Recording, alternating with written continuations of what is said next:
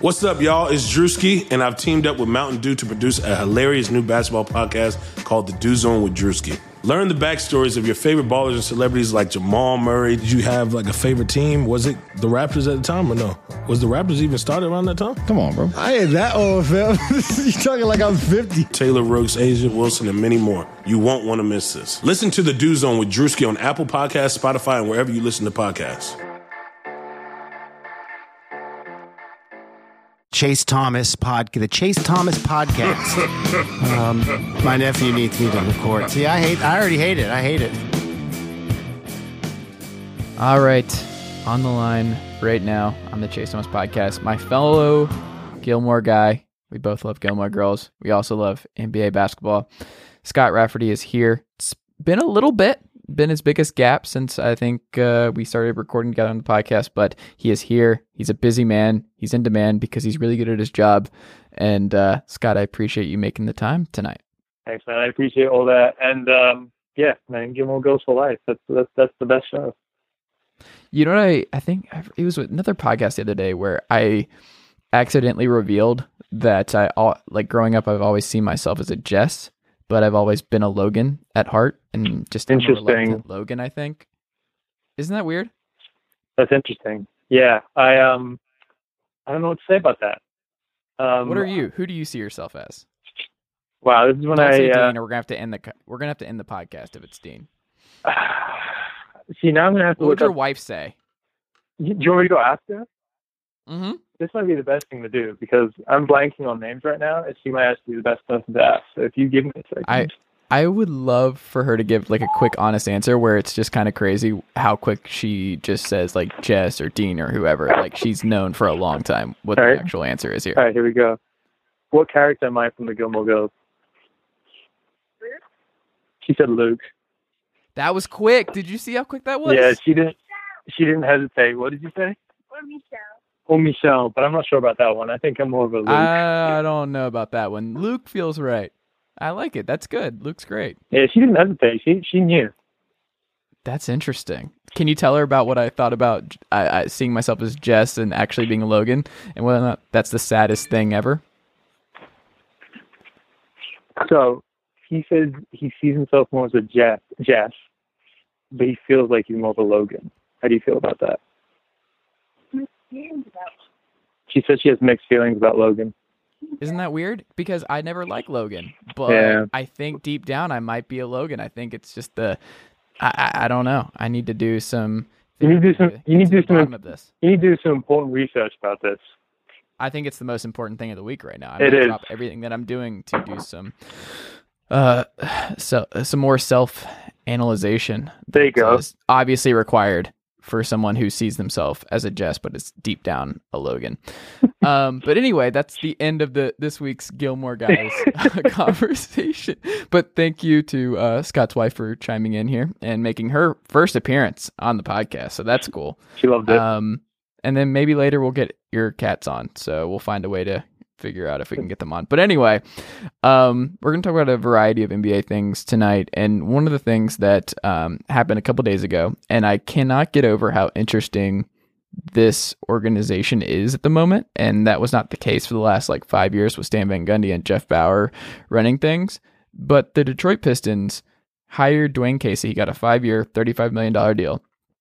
And it's a weird organizational structure because they brought in Ed Stefanski, um, who's been basically an executive in I think every NBA front office at this point. Um, I remember him in Philadelphia in the early 2000s. I think he just came from Memphis, um, and he was in that group with Hollinger and um, Chris Wallace. But uh, he is their senior advisor. He's working with Arn Tellem, who still has a high ranking uh, position in this front office. It's a weird title. I think he is vice chair. Yeah, so I don't know what that actually means in terms of this organizational structure, but um it's it's interesting because it seems like he is going to be the main executive and this was his guy. Gores is obviously involved, but it does feel like they're not actually going to hire a GM who's going to run things. So the people who are kind of nervous about Dwane Casey taking another head coaching job um, with a team that uh, is not going to necessarily bring in a GM who's going to see eye to eye with him because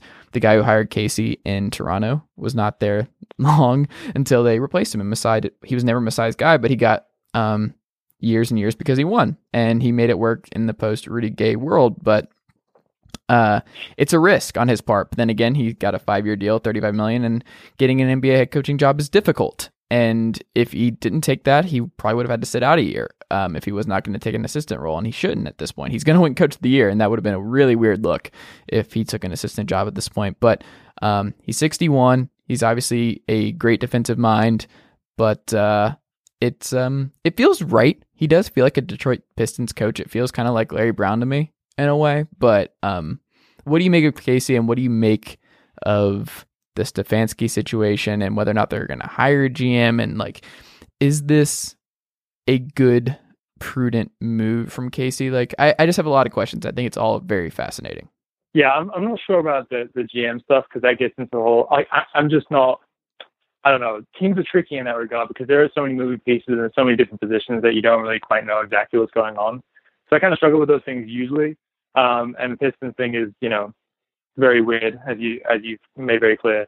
Um, as far as Casey though, the the is pretty interesting for him because I think when they traded for Blake Griffin last year, that kind of raised expectations because then it's like, okay, we've got to make a playoff push right now because you have Blake Griffin, Andre Drummond, um, and obviously there was, you know, ulterior move to that to get a superstar on there and try and, and get more people into the building and things like that. Um, but the goal for this team has to make the playoffs, and that's all the moves that they've made if they get towards that. But I think based on how the end of last season went, um, it's lowered expectations considerably, and I think that benefits Casey because while you know this year didn't go as planned, at least in the playoffs with the Raptors and everything like that, he does have a very good track record.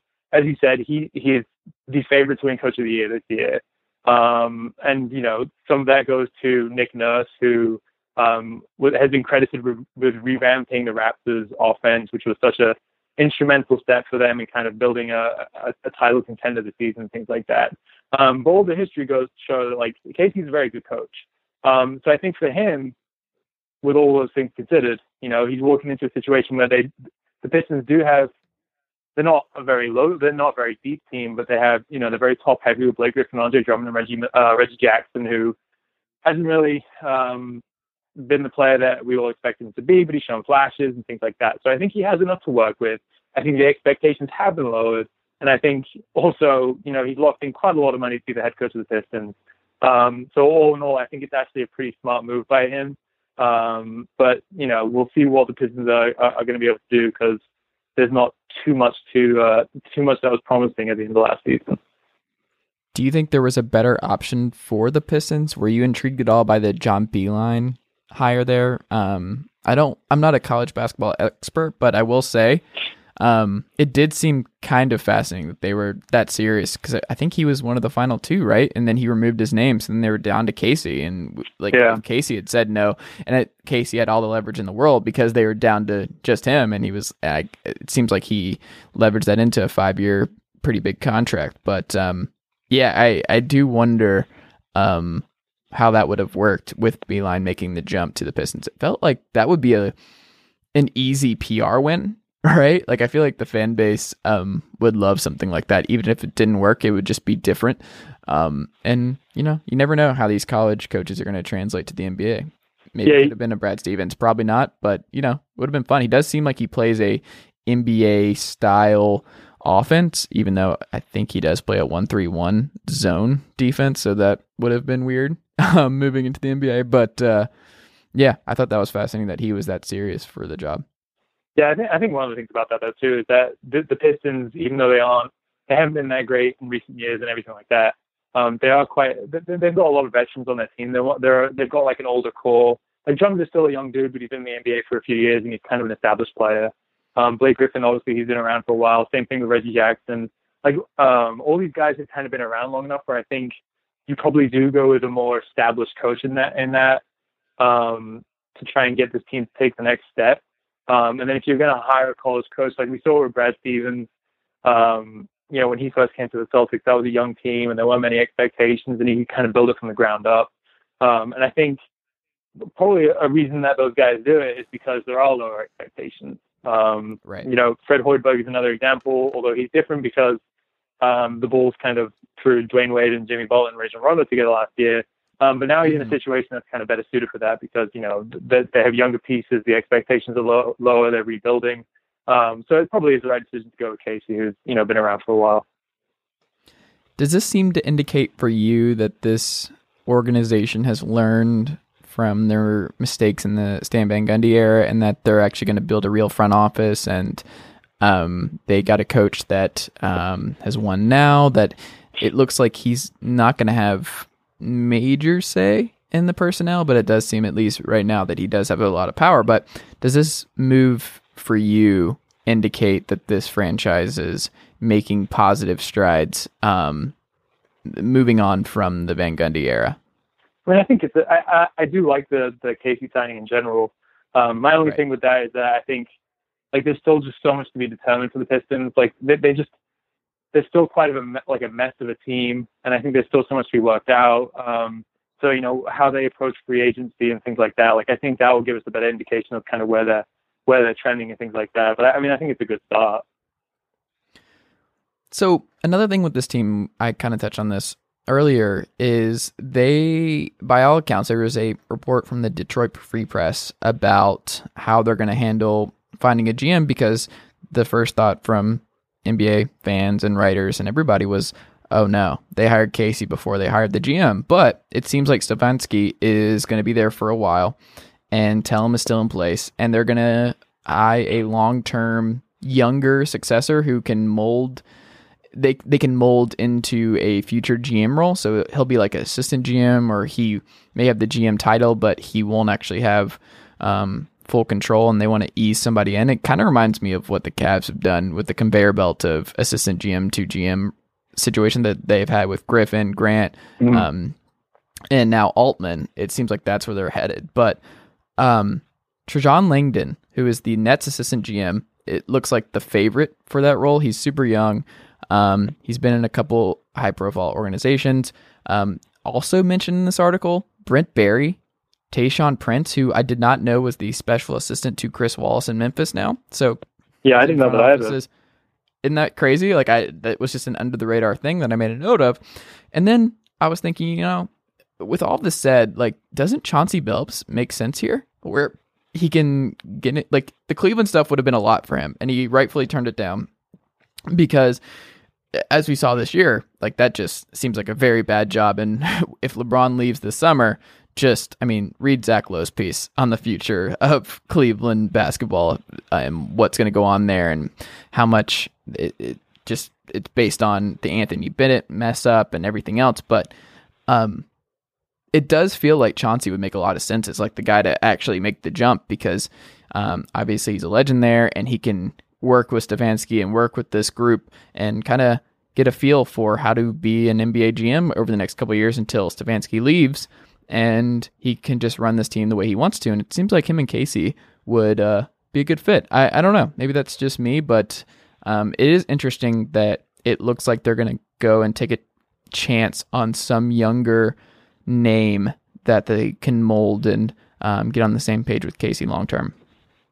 Yeah, I, I always like when like old guys are mentioned in the in these jobs and things like that. Just like at this rate, we might as well just sort of like chunky build for Hamilton, like bring the whole team back and just put it in the front office. You know what I mean? Like let's see if they can kind of. And, and the thing is, the funny thing is like this this Pistons team is kind of built to be to kind of contend more in that era than it is right now. Like they're kind of a throwback, like run it down the post, big guys, grind it out kind of team. Um, so it has to be kind of funny if they nailed it. But uh, yeah, Get it- the it- gang back together, man. Exactly, man. This is a good chance to do it. Um, and you know, Tayshaun Prince is apparently doing his thing in the front office, so he, you know, he's qualified. So uh, yeah, just bring him back. Why not? Can they fix this roster this summer though? Like, what do they even do? Like, Casey's walking into kind of a similar situation that he did in Toronto, where a lot of money was dealt out to guys that were on um, pretty onerous contracts, and they traded Gay, and they were trying to tear it down and go through a full rebuild, but uh, things went different, and they started winning a lot of games, and everything looks better now. Can Casey expect the same kind of jump, or is there someone on this roster that can move that um, may just free them up a little bit? Where you know, maybe they can't contend for titles with this roster. They're not going to be able to draft a superstar. They traded their first round pick in the Blake Griffin trade this year. So Casey is going to a very veteran heavy roster that's committed a lot of money to a lot of people right now. And um, they have 12 players making 113 million. No first round pick, like I said. It's not a great situation, but it does seem like if they tinker with this roster slightly, that they should be a playoff team next year, right? I mean, they have the star power to do it, right? Like you just on paper, when you look at like Blake Griffin and Andre Drummond, um, and then you throw in a couple guys who who are legit players in this league, like I, I mean, on paper they should be able to make the playoffs. The thing is that, and it's the same old story, right? Like Blake Griffin is feels like he gets injured every single season. Um, his contract mm-hmm. is only getting bigger, and he's on the contract until 2021, uh, 22. Reggie Jackson has been dealing with injuries, and he was really good a couple of years ago, but he's kind of never got back to that level. Um, and Andre Drummond took a nice step forward this season, but I, I think him and Blake Griffin have the potential to kind of play off of each other in similar ways that um, Blake and uh, DeAndre did in, in LA. Um, but Drummond is a very different player. And one of the reasons that he was so good this season and he improved is because they ran a lot of their offense through him. Um, mm-hmm. And, you know, by putting him on the floor at the same time as Blake, um, Blake is going to have more of those opportunities because he's a better playmaker than Drummond. Um, and I just think there's still so much to be worked out. And, and you know, I think Casey can work some of those things out. Um, but it's it's hard to see how this team is going to improve significantly because they don't have the cap space to to um, be aggressive in free agency and things like that. Um, and I think the trade value of a lot of their best assets um, have kind of devalued in recent years. You know, you look at Reggie Jackson; he's making 17 million next season. Um, guys like Stanley Johnson, Jon Stan- making 10 million. yeah, and, but even like Stanley Johnson, like I've always been a big fan of Stanley yeah. Johnson, but he's one of these guys who, um, again, you can kind of talk yourself into his potential and everything. Um, this is what year year three or four of him. Um, and he kind of hasn't broken out in the way that everyone expected him to. Um, so what kind of value are you going to get in return for him? Um, so it's it's just one of those things. Like I think they're probably locked into this roster or, or this core until someone can kind of break out and prove themselves. Um, and maybe that sends into a trade chip close to the deadline or something like that. Um, but I think for now, like this team is pretty much who they are, and they're going to kind of have to try and maximize the value they already have. And I think they move one of the big three that we touched on Jackson, Drummond, Blake. Now, I don't think it's going to be Blake. I think you have to commit to building around Blake at this point. You gave up a lot to get him. He's locked in for years. He's still a great player when he's healthy, obviously. So I've loved Blake for a long time, but he's just someone you have to just commit to. Like, he's part of the long term plan now. Like, you're not trading that contract. But what I do think you can trade is Drummond. So I think if I was the Pistons front office, it would hurt to do this. But with the just disastrous cap situation that they have, I think he would bring in the most. And losing that first round pick this year really hurts with them missing the playoffs. And um, I would I would sell high on Drummond because he had a really good year, like you said. I mean, he was passing out the post. He's added that to his game. He can dribble. It seems like a little bit now, which is better than what he used to be. The free throws are slightly improving. Like you can see it still. And I wonder if there is a team out there that would, like you call the Mavericks or you call a team that's kind of getting antsy about where they are in the league. And you kind of free up a little bit where you just mix and match this roster, similar to the Raptors, where um, you're not going to do a full teardown, but you do like, you don't run what they had back last year. You don't run back Stanley, Reggie Bullock, um, Anthony Tolliver, Andre Drummond, Blake, Jackson, Smith like all that. You you just can't do that. But I do think you don't have to do a full teardown, and also they just can't do that. So one of these guys has to go, but it seems like Jackson's just who wants Reggie Jackson at this point, especially at that price. And then Blake, we just talked about. And then, you know, it really comes down to like Stanley because he's making peanuts this year. And I think he'll be RFA after next year. So his contract's probably pretty movable. And I'm sure there's a team out there that would talk themselves into him. But uh, it's really him and Drummond. So I think I would move the both of them and see what you can do. But it does seem like Reggie Jackson and Drummond are really tight. So maybe that would cause some more disconnect. But I don't know. I think you have to do something. And I think the best option is trade Drummond. The thing is, though, like, I agree that Drummond's trade value is probably the highest, especially when you consider they just acquired Blake Griffin and they've got to put something into him. They, it's far too soon to give up on it. Um, and Drummond is legit. Like he, he's a two-time All-Star. He's a legit starting center in the NBA. my question though is like, which team would you like? Could you see him being a part of? Like, which team is going to put a trade package together to acquire him? Because you can say the Mavericks, um, but the other thing is they have the number five pick in the draft. They could be in position to select like Mo Bamba. And if they don't do that, they have enough money in free agency to try and sign like DeMarcus Cousins or DeAndre Jordan again. Um, things like that. Like I, I'm, I'm, they like they have enough avenues without having to give up any pieces on their team to acquire a center um, who may be as good as Drummond right now, if not better, or could be better than him in the future. Um, so it's just it's it's one of those situations that like the NBA right now. Um, there's been such a movement towards wings and guards and kind of guys who can dribble and everything like that. That the old school center has kind of um, fizzled away and things like that. And again, guys like Drummond do have value, especially when he's improved his game so much um, last season by being more passionate and everything like that. That's been huge for him. Um, but I just don't know how big the, the, the market is for a guy like him right now, um, even given his age and his resume and everything like that. Um, so I, I just I think I mean, Orlando could be a possibility, right? Like they have a bunch of bad contracts and they are just really need a star. They've just had a terrible five year run post Dwight. Maybe you call them and see what they would offer up for someone like Drummond, and maybe throw in Stanley Johnson to take Drummond's contract because he does make 23 million this year, and his contract I think he's still for four more years, I believe. So maybe you take back something like Vucevic or something, and then but you also get a nice, interesting young piece. You're you're probably not going to get Jonathan Isaac, like they're going to keep him, but what if you talk about Aaron Gordon, baby Blake, and then you run next year with Blake Griffin and Aaron Gordon together? on uh, the Pistons because I think he's an RFA, so maybe they match or I don't know. I, I'm not going to get in the minutia there, but I will say I think Drummond is still a really good player, and I would like to see him on a different team. and And part of it is just I want to see Blake at the five full time, and I think that's where he should be at this point in his career. And it would open up a lot more for this Pistons team and like just play him with like Galloway and um, Luke Kennard and Reggie Bullock and just surround him with shooters and see what that does. But um, I don't know if Dwane Casey actually wants to go super small with Blake at the five like that full time. But I, I, I, don't know. I feel like there are teams out there that would give up something interesting for Drummond. Maybe call the Knicks. and you talk yeah. them into uh, Drummond and Porzingis for the future, and you get back like Courtney Lee and I don't know. Yeah, really maybe. The, I, I don't know. I, I just feel like you have to do something not major, but you have to tweak this team. This is a tweaking offseason for them. Yeah, I wonder if they're going to just because they didn't have that much time to kind of play together last season um, after the deadline. It's, it's it's similar to like the Cousins situation the year before the Pelicans. Um, he only played in like 15 20 games after the trade deadline, and they can never kind of piece it together. Um, and then the next season, they kind of started to put it together. So I wonder if they're going to at least start next season with, you know, that core still intact, and then kind of evaluate it and see how it goes, and then maybe at the trade deadline, maybe that's maybe that's when they make a move.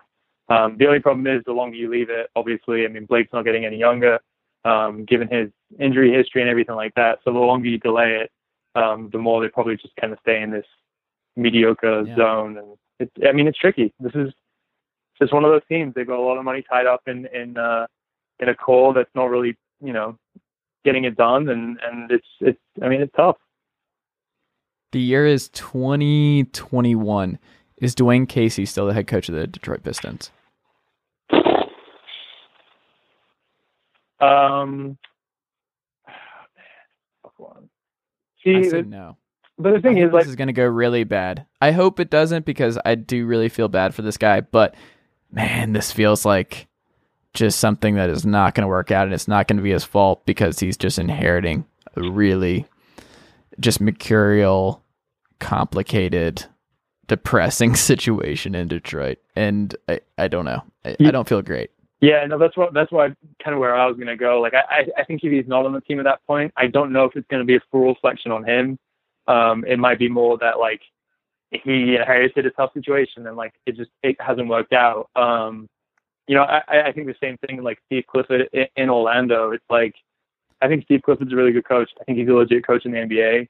Um, but it's one of those things that like that's a really tough roster, and you got to trust management that they're going to surround, put, give him players who kind of, you know, can can help the team take the next step and put him in a position to kind of coach the team up. Um, so yeah, with, with Casey, I'd probably lean towards no, but it's not. I I, I don't think that's necessarily a reflection of how he's going to coach his team.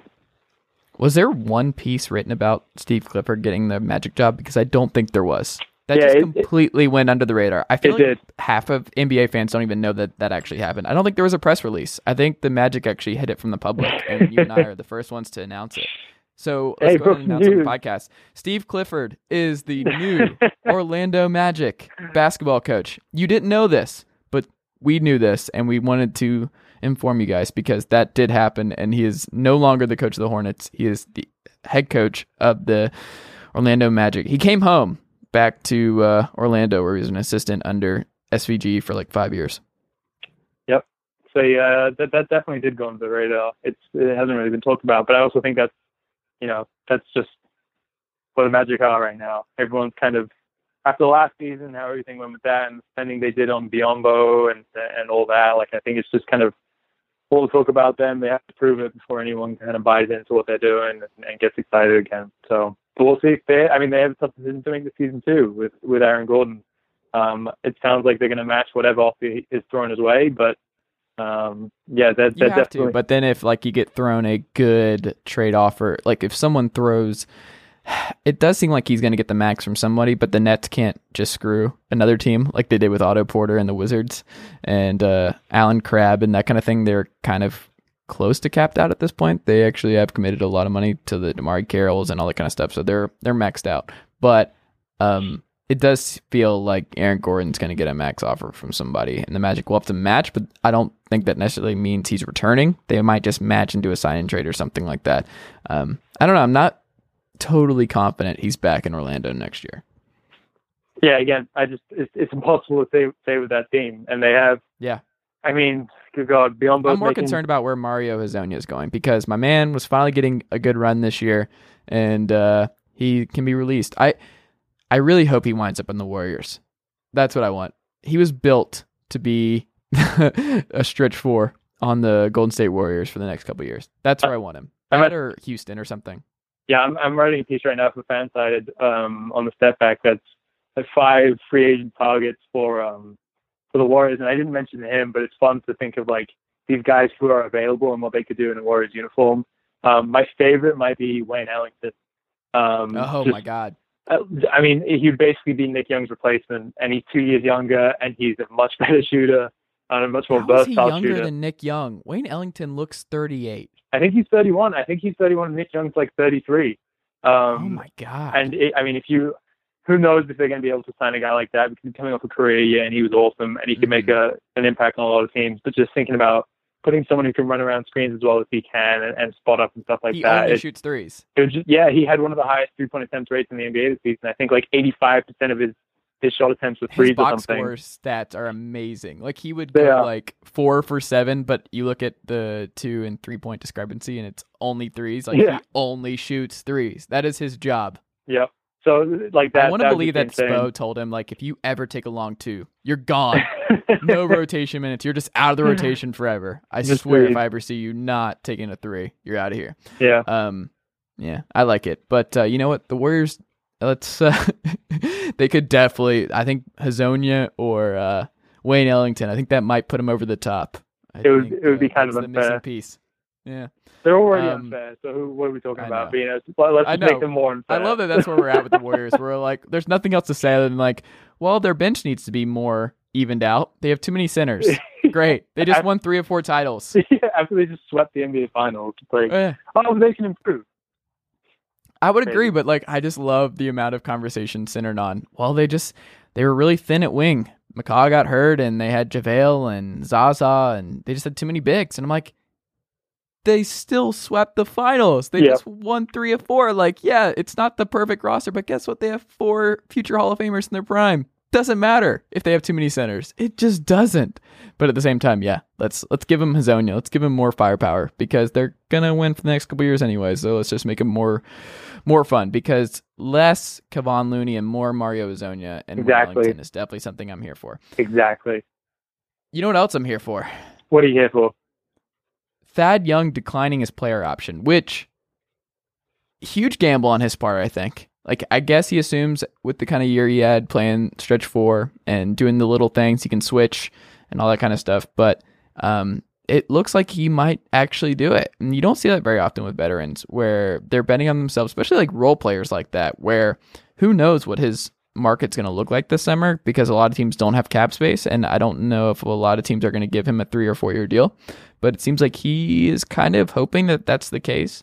But if that happens, the Pacers go from only $5 million in cap space this summer to 18 million and that makes them way more fun. Like I am 100% here for them trying out the Sabonis and Miles Turner front court at least and you I think at least have to test this out. Like I think at some point you have to see how these two play together in extended minutes and if it doesn't work then you have to move one of them, probably Sabonis because I don't know why you would eventually pay him if he cannot be one of your core 5 that you can have out there in critical playoff games. But um it opens the door for them to give Victor Oladipo a real solid player to surround him with. Like you could probably get Danny Green for close to 18 million this offseason. Like you can get him someone else that will make this Pacers team even more fun and uh, open the door for Miles Turner to expand his game, Sabonis to expand his game, and uh, I don't know. I think it's just a fascinating, um, really in the weeds NBA summer conversation that I'm going to be here for and monitor. What about you? Uh, so you know who that player is that they're going to sign with that money? Uh, I'm kind of nervous. JJ? No, it's going to be Paul George. He's going back. Oh, I'm 100% here for it. It's honestly The it's, return. it's uh I, I think my favorite destination for Paul George would be the 76ers, like all things considered. Um, but I, Mm. I'm legit excited about like the slight possibility that he returns to the Pacers because that team, you run the same team back as last season. Uh, maybe not the exact same because I don't think they have the cap space to really pull it off. But they would have to, um, Nick, uh, Thaddeus would have to opt out. But you run They would have to basically the same move. you're They would the have same- to like buy out Al Jefferson. They'd have Yeah. to move a couple other people, but yeah. you keep the same core together basically and add Paul George to that and just run the same system and everything and that'd be fun. Um, I don't I know mean, if Oladipo, Paul George, and Miles Turner is a really, really good core. it'd be awesome. And hey, LeBron did it right. He left in 2010 to go Yeah. to Miami, and then he came back four years later. So I mean, I know this has Well, I only think been a year, but though, is this would just if he did that, it would be the biggest fuck you to Sam Presti and the Oklahoma City Thunder because they gave up Victor Oladipo and Sabonis to get him, and then for him to just turn around and go back to a team that just took the players like and they panned out for Indiana, and then Oklahoma City goes from having those two originally, and then to Paul George, and then to having none of them is just it's oh pretty my god. it's a pretty bleak uh, uh, situation for sure. Um, I just it'd be fun, man. It, it, they'd be fun. They were already fun this year, and they made some noise in the playoffs. And just the idea. I mean, Paul George is one of those dudes who you you can you can just see him in so many different situations because of the way he plays um, and how he doesn't really need the ball in his hands, but he's he's an excellent two way player. Um, he made the second most threes in the NBA this season behind James Harden. Um, made I mean, like half his four- shots were threes. I was looking at Exactly. his three point rate. I think it was almost fifty percent um, of his shots were threes. But I think that's also just because the Thunder used him in a way that did not fully maximize Yep. what Paul George is capable of. Because Russell Westbrook, it turns out, um, still had a high usage rate, and uh, Melo still took a lot of shots, and this team still uh, did not revolve around Paul George enough. And uh, something tells me that might be part of the reason they got eliminated in the first round by the Jazz. But that's neither here nor there. Yeah. So um, that Paul George's uh, free agency is going to be fascinating. I like that. I, I still okay. I will say Pritchard kind of commenting on that in a weird way of him just like not really him playing coy about it and pretending that he would not welcome Paul George back with o- open arms is um, ridiculous to me because if Paul George calls uh, the Pacers and says I want to come back, um, you say yes. It doesn't matter what he did to force his way out, whatever the unhappiness, all that kind of stuff. Um, Paul George is a top 10 NBA player. And uh, when a top 10 NBA player tells you, especially when you're in a small market like Indiana, he wants to come back and play with your budding superstar in Victor Oladipo, you say yes every time. You swallow your pride and you say yes. That's what you do because talent wins and you like te- teams would kill to have Oladipo, Turner, and George on the same roster for a couple years. That's a great mixture. Like that's a hard thing to pull off, and it's they complement each other in a way that I think would be really beneficial. Like you have the steel guy and high usage guy in Victor. You have Paul George who's evolved as a shooter and can handle the wing and late game scoring and all that kind of stuff. And then you have Turner just kind of um, playing that optimal stretch five who can also protect the rim and do everything else that you want as a modern center, like that's what you want. So yeah, you say yes, Kevin Pritchard. You do. Here's the thing, though. Like, I don't get me wrong. I I totally get why Pacers fans were upset when all that stuff happened. Like, Paul George is one of the best two-way players in the NBA. He's a perennial All-Star in his prime. You want this dude on your team, and he's saying, "I want out." Like, I I get it, but at the same time, he did it so, as he said, like maybe he didn't handle it perfectly, but he said he like, "I'm leaving. I want. I'm going to leave in free agency, so you might as well trade me now, so you get something in return."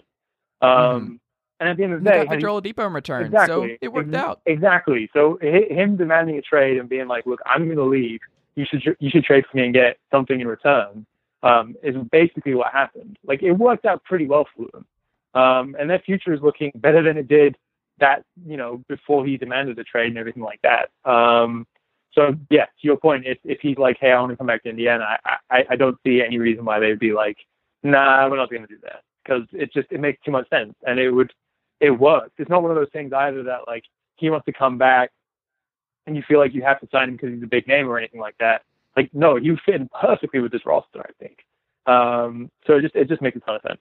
Whether or not he Paul George wants to do that, I have no idea. Um, but just hypothetically speaking, I love the idea of him going back to the Pacers. I'm gonna reveal my favorite Paul George destination in just a few, but um, I will say it would be great. I have a sidebar question. You and I have watched a lot of Victor Oladipo this past year, Mhm. and you can always tell whether or not someone actually watched the Pacers, especially in the regular season, based on how they talk about this Pacers team. Um, because this was a fast-paced team. They uh, Victor Oladipo ran the floor like this was a team that struggled in uh, the half court. They led. They were just a two-point machine and they made their bread and butter off just being super hyper and super um, springy and just they had a bunch of vets that just had a chip on their shoulder like the Collisons, the Corey Josephs, all those guys, the Bojans, everybody. Thad. I mean, they just worked really hard and they ran the floor really well and they were just a they played at a really high pace and a lot of that had to do with Victor Oladipo leading the charge, but I would like to know though, from your perspective, do you think Victor Oladipo is somebody with the play style that he has, which is so unique, would be something appealing to another top guy like, say, Paul George? Or do you think his play style kind of um, would scare maybe some optimal wings that might be interested just because of his high usage and just the way he does succeed on this Pacers team? I I don't think I, I don't think he would scare off people. Um, not to pick on Westbrook, but I'm going to use him as an example because he's a very good extreme. Um, Westbrook is a fantastic player. Um, he's a great passer, but he's also a very high usage player who sometimes forces shots, a lot of times forces shots, and doesn't necessarily get his teammates involved as much as he probably could. Um, I don't think Victor Oladipo is more on that extreme. Um, I think a lot of what he had to do this season was by necessity because he was their best playmaker. Um, and he was basically promoted into being the number one option on the team. And he did it so much better than anyone expected and then carried the Pacers to um, the playoffs and nearly a second round appearance. Um, so I think if you put someone like Paul George in, and again, this goes back to Paul George just being a guy who fitted so, so well with so many other teams, I think Paul George is better as like a number, like a 1B. I don't think if Paul George is your number one option on offense, I don't know if you can build a championship contender. Um, and I think he's perfect in this kind of like this role where he can he, he can space the floor. Like I think he was in a good role in the Thunder. I think that actually fit in pretty well. Um, but if he had more, a few more opportunities or a little bit more, um, maybe it's something as simple as him completely running the second unit and things like that. Um, I think it probably would have worked better. Um, so I think in that sense, like I think Victor Oladipo would actually be, be good for him because Victor Oladipo's proven he can kind of carry the load on offense and be the number one option. Um, but I don't think he's the kind of guy who's just going to stall an offense because um, he gets his points in, a, in, in enough different ways to kind of mix it up. Um, whether it's pick and roll, he doesn't score quite as much as in isolation as the players, um, and he likes to push the pace and things like that. So I think like that's the kind of a system that more people can fit in. And I think if you did slide him in next to a number, you know, another all star things like that, I think it would work. Do you think a Miles Turner, Domantas Sabonis front court can thrive in 2018's NBA or no? I'm all for teams getting funky uh, with these things, and I think that's kind of like a, a, funky front court that I, I, I don't know. Um, you know, Cousins Anthony Davis is another example. Like that's just it. It's it's not where the NBA is going, um, and I, I honestly don't know. I really don't know because um, like Sabonis can shoot. He doesn't probably space the floor enough, uh, well enough to kind of be a stretch four, or stretch five, even though that's what he was last season with the Thunder. Um, Miles Turner again, he can hit mid-range shots really well. He's not quite at the stage. He's not like a volume shooter from three, so I think those two that might be a little bit awkward. Um, Miles Turner can be a good rim protector, but neither of them are you know plus or, or, or elite defenders and things like that. So I think it's just a little bit weird. Um, so may, and that's why Thaddeus Young is so valuable there because you know he he can play with both of them. Um, they can kind of switch around and and and change things up depending on what lineups they're going up against. Um, but again, you know, maybe if you switch um, Paul George into that role, you know, you got that all the same kind of things. I just don't know. Um, I, I think if for them to start together, you'd have to have three knockdown shooters in the backcourt, um, which puts a lot of pressure on them. So uh, it, it's definitely quirky. Yeah, and I hope they do it because I want to see it. And I think when you have young guys like that and you invested so much in those two guys, uh, you traded Paul George for him. I think you have to just let it play out and see what happens and see how it works. And if it bombs and it just is immediately clear that these two cannot coexist, and if they don't have Bojan and they don't have a couple knockdown shooters like you said to surround them and kind of uh, give them enough shooting to survive, then you move on. You're just like you pick one, and I would pick Turner, but at the same time, um, maybe it's just because I'm biased against uh, bigs who have T Rex arms. That might be the case, but uh, that is something that I can't get over. It's a weird thing. It's a bad sign when a um, a big has the the tiny arms but the big body. Shout out to Jahlil Okafor, but um, not my cup of tea. So last thing on the Pacers, and then we'll uh, close with Paul George. So I mentioned earlier they they could potentially have 18 million in cap room if Thad declines his deal, and then if they buy out um, the last year of Al Jefferson's contract, then they'll get upwards of 20 million dollars in cap space for this year. And either way, they can absorb another wing, and I think they're not going to get a high price free agent. Like that's not happening. Indiana is not signing an, an all star in that capacity, but what they could do, which I think it would be the smart play, would be if you can't get Paul George, he's the only realistic all star that they could bring in at this point. But if you can't get him, I think someone like Bazemore on the perimeter, he's obviously not going to be in Atlanta for the long term. He's got a it's a it's a high price deal, but it's not crazy for someone like Bazemore, and he's really valuable on a good team, and he's just someone who really stands out in an offensively deficient team. And the Pacers, I think, would play well with him. And I think Bazemore would be a good guy to pair with uh, Victor Oladipo and Turner and guys like that, and it would help their defense. Um, Aaron Gordon, they could throw money at him and see what happens there. I think Miles, when you talk about funky front courts, like Miles Turner and Aaron Gordon would be pretty fascinating, and I think that's something to try. Danny Green, I mentioned, I I really do feel like that's who they're going to end up with this summer. Um, I don't think he's back in San Antonio, and I think Danny Green and Victor Oladipo actually um, offset each other pretty well. Like Danny Green does not need the ball in his hands. Three and D guy, good knockdown shooter. Like he'll just. I, I think that's something that I would do with uh, Victor Oladipo. They played him a lot with Corey Joseph, and that worked because Corey Joseph could play off the ball, he could shoot, and he worked really hard. Those are all things Danny Green does, and he's just bigger. Um, and then you can get really funky, which is like, do you call Portland? And you're like, Ooh. what would it take for us to get McCollum? Ooh. Like, would you want Sabonis? Would you want Turner? Like, would you want that plus like a bunch of pieces? Like, I I would be intrigued. I would call someone like Portland for CJ McCollum, and then you go Victor Oladipo and CJ McCollum. Like that would just be, whew, posing backcourts would not love dealing with that every game. And then maybe my craziest suggestion: Do you call Minnesota and say, "Hey, I heard this Wiggins Towns Jimmy Butler thing's not working out that well, and that this is not a trio that uh, is going to pan out like the Heat and uh, the early Thunder teams and the Warriors and all that kind of stuff. Like, would what would it take to get Andrew Wiggins? I don't think his value is very high right now. I bet you a lot of teams would not take on that contract. Yeah, that's the you're thing. Indiana Because the contract you can't is do it.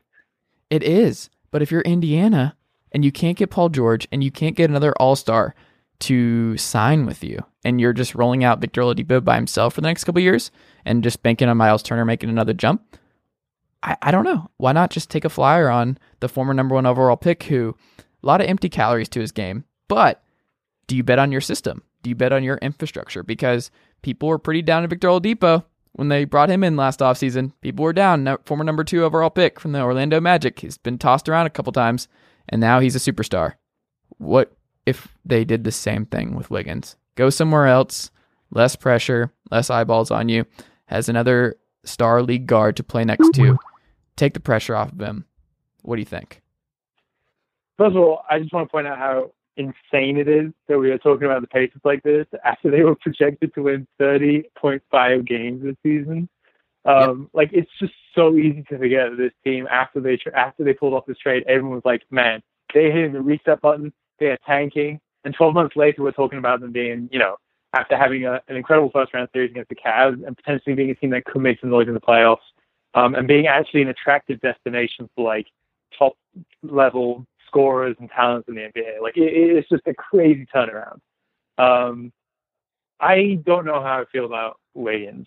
I just like I, I get it. Like he, he he does have so much. He has so much talent. He has so much potential. He is still young. I just think that that that contract is just it's just bad. Um, and I, I don't know. I, I like I wonder if it's just better for a team like the Pacers to kind of keep this group together. Um, you take care of Miles Turner next year or, or whenever he's up for an extension. Um, you kind of keep that together. You do what you can through the draft. Um, and you just kind of build an infrastructure that would be enticing for a free agent. Um, because I think we're, we're kind of at a stage in the NBA now where it's like free, big, big name free agents don't necessarily need to go to big markets. Um, Mhm. and I think, you know, you even look like TJ McCollum. I like, I love TJ McCollum. Like I could see a, a guy like TJ McCollum in a couple of years. Um, I can't remember when he's a free agent, but you know, in one of those situations where like Victor Oladipo's in his prime, they have mo- enough money to send one max contract, and they're like, yeah, I can go to this team, um, and the addition of me is going to put them to the next level. Like I could see that happening with this team. Um, so I think maybe for them, based on again where they were at this point last year, um, and how good they were this season, and how young they are, they have one of the youngest rosters in the NBA. I think their their average age is like 25.5, um, which is the same as like the Celtics and the Magic and things like that.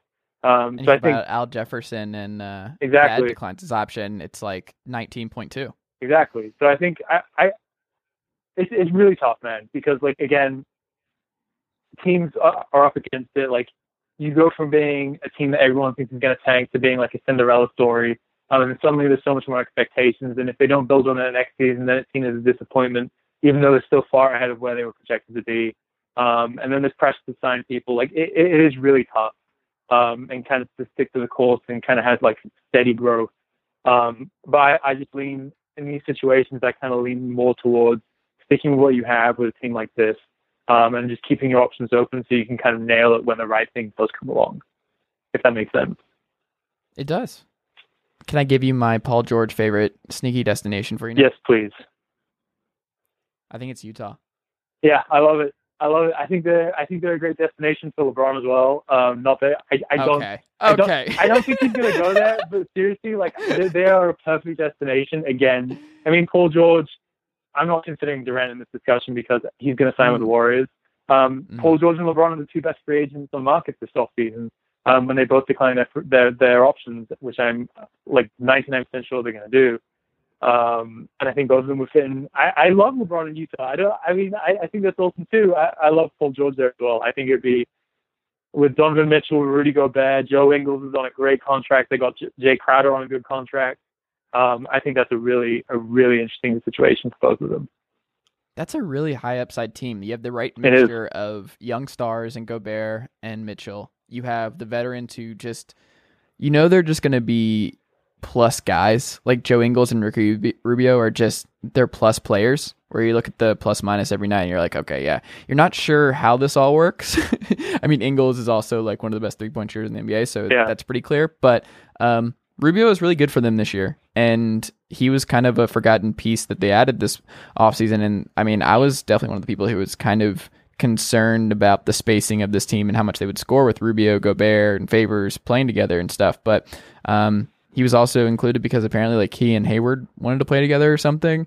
And then Hayward obviously left. But Yeah, um, if you could replace Hayward with Paul George and you ran a starting five, a closing five really of just um, Mitchell, Rubio, George, um, Ingles, and Gobert, man, like that is a that is a high fifty win team um, in the West. It still doesn't beat the Warriors, but we can't look through. We can't look at Yeah. everything through whether or not you can beat the Warriors because no one's going to beat them if they're healthy. It's not going to happen. But this is like I think that would immediate like. Would you take that group over the Rockets this year? I probably would. Oh, we're running back the exact same team. Like Clint Capela's staying Yeah. on, on the. I, I'm Yes. sticking with I'm sticking with the Rockets in that situation. Um, but don't like don't get me wrong. Like that's it's close. I, I think that team.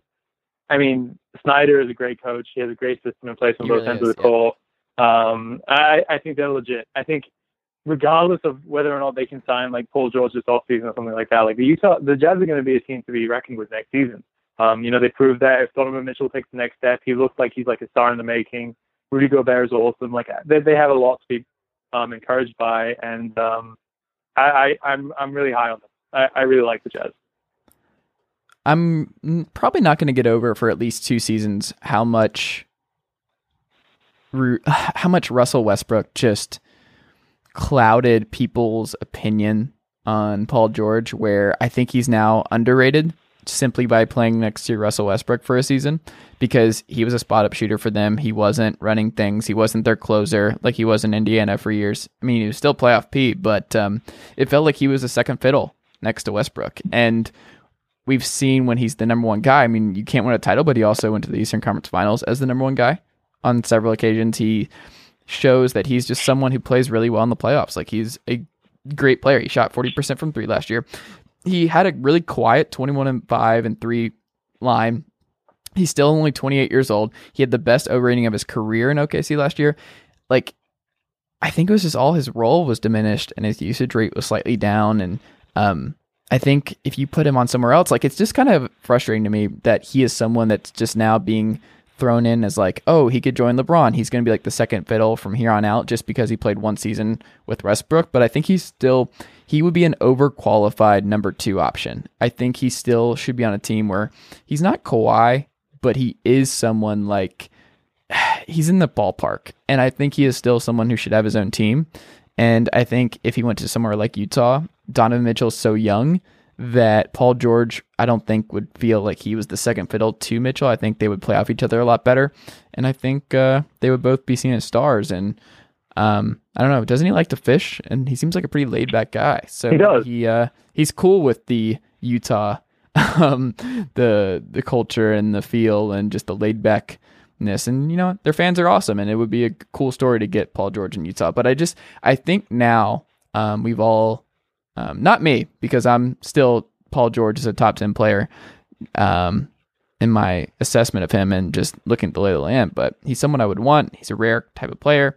But uh, yeah, are we? Is that fair for me to just um, say that Paul George is now underrated, or is that going too far? No, I, I get what you're saying. I, I think the way I stand on it is that like I don't think he I don't think if he's your number one option, I don't think he can win an NBA title. Okay. And he might be Yeah, agree. overqualified. He might be overqualified to be a number two. But I think if he is your number two, you you you're in a position to be to win an NBA title. Like I think um, going back to like LeBron and Paul George pairing because that's what everyone's basically talking about right now. Um, I think they'd be perfect together. I think they'd be absolutely awesome together. Um, because LeBron can obviously carry an offense by himself completely, and that's not necessarily what Paul, Paul George is great at. Um, I think he's great as you know he's one of the best outside shooters in the NBA. He's a fantastic two-way player. He's one of the best perimeter defenders in the NBA, um, and he's a very good secondary playmaker. But I don't think he's the kind of guy. And when you look at those Pacers teams that they built, um, that went to the Eastern Conference Finals and things like that, he was the number one option. But they were very, they were, they were quite a, like a unique. Well, they're more like an old school team. Um, when you have like Lance Stephenson, um, David West was capable of making plays. He's like a playmaking four, um, and, and things like that. So I, I think Paul George is awesome. Um, he's a fantastic player. He's going to get a max contract this offseason, no doubt. Um, but I, I think he, I, I just think he might be slightly better suited as, as a, as I said, like a, like a one B. It doesn't even have to be a two. Um, but if, if he's your one B, I think that's that's a pretty awesome one-two punch. We just gave our hopeful destinations for Paul George, our personal preferences. Where do you think playoff P ultimately winds up? I mean, it's all the signs are pointing to LA. If if he leaves Okay. okay, if he leaves OKC, um, it just seems like all the signs are pointing to LA. Him going home. He's told so much about him wanting to play, how awesome it'd be to play in his hometown. Um, they just have so much cap space. Even if they don't use it all now, they'll be able to play another big, big free agent um, somewhere down the line. And even then, like they have a fun young core. Like, I mean, just just Paul George, Brandon Ingram, um, and Lonzo Ball. Like defensively, Well, that that could be filthy. Um, Brandon yeah, Ingram is not on this roster next year if uh, Paul George goes to LA because that probably means that LeBron goes to LA. Oh, yeah. package deal. Oh, and yeah. then he's gone. Oh, for sure. I, I think it, you know if if Paul George, um, I actually wrote this in one of my pieces this week. It's like if, if Paul George and or LeBron go to LA, we have no way of knowing what this roster is going to look like because the only guy who is making eight figures next season is Luol Deng. Everyone else Mhm. is on rookie contracts, very movable contracts, um, and you know they, I think got Zoe is a definite. Like I would say if I'm Kyle Kuzma and Ingram, I'm very very concerned. But Lonzo just feels like um one I am 100% here for the Lakers trading Lonzo Ball after one year and the LeVar Ball reaction. I am all the way here for that. But that doesn't seem likely to me. And it seems like LeBron would like playing with someone like him, where he can take um, a back seat to some playmaking and let other smart basketball players. Because he did say he wants to play with smart basketball players at this point in his career. And I think Lonzo Ball, even if he did struggle shooting, it was clear in year one that he just reads the NBA game really well. And at the very least, he's going to be a smart, um, efficient player. Okay, so to build on that, I'm going to go back for a second to to my my idea of LeBron going to Utah. Okay, this is one of the reasons I like it. First of all, LeBron doesn't play doesn't want to play defense in the regular season anymore, which is fine. He turns it up in the in the postseason. Dude's been to like what eight NBA finals. He he he can earn his rest in the regular season on defense. You put Rudy Gobert behind him, he can just run dudes off three point line and be like, okay, yeah, go ahead and score the rim. You're not going to. That's perfect for him. So the reason that I like it so much is basically LeBron would probably mold Donovan Mitchell into being a modern day uh, Dwyane Wade. And like I just I love that idea of Donovan Mitchell. He has so much Dwyane Wade in his game, um, but he's far more comfortable shooting threes than Dwyane Wade. Um, and I just love the idea of like LeBron going to Utah and just molding Donovan Mitchell into an absolute stud, even though he's probably going to be an absolute stud regardless of whether or not LeBron goes there or someone else does. Um, but I just love I, I just love that idea of him being like a, a Wade oh. 2.0. I would agree. All right, man. Well, I uh, I enjoyed this. I'm glad we were able to do it. And uh, Scott Rafferty, I really appreciate you taking the time. Of course, it's always a pleasure. Thank you very much, man. All right, well, we can find you on Crab Dribbles. We can read your Paul George piece this week that I believe was on NBA Canada. It was, yeah. were- yeah, that's what I read. Okay. Um, because you write at a lot of places now. You're at NBA Canada. You're still at Sporting News, and then obviously the step back moved a little bit, so it's under the main fan side of NBA umbrella now. But it's powering that site, I believe. It is. The exact is. usage of the word. Um, but anyway, read all of Scott's great work. Um, and uh, Scott, let's talk again soon. Of course, man. Thank you.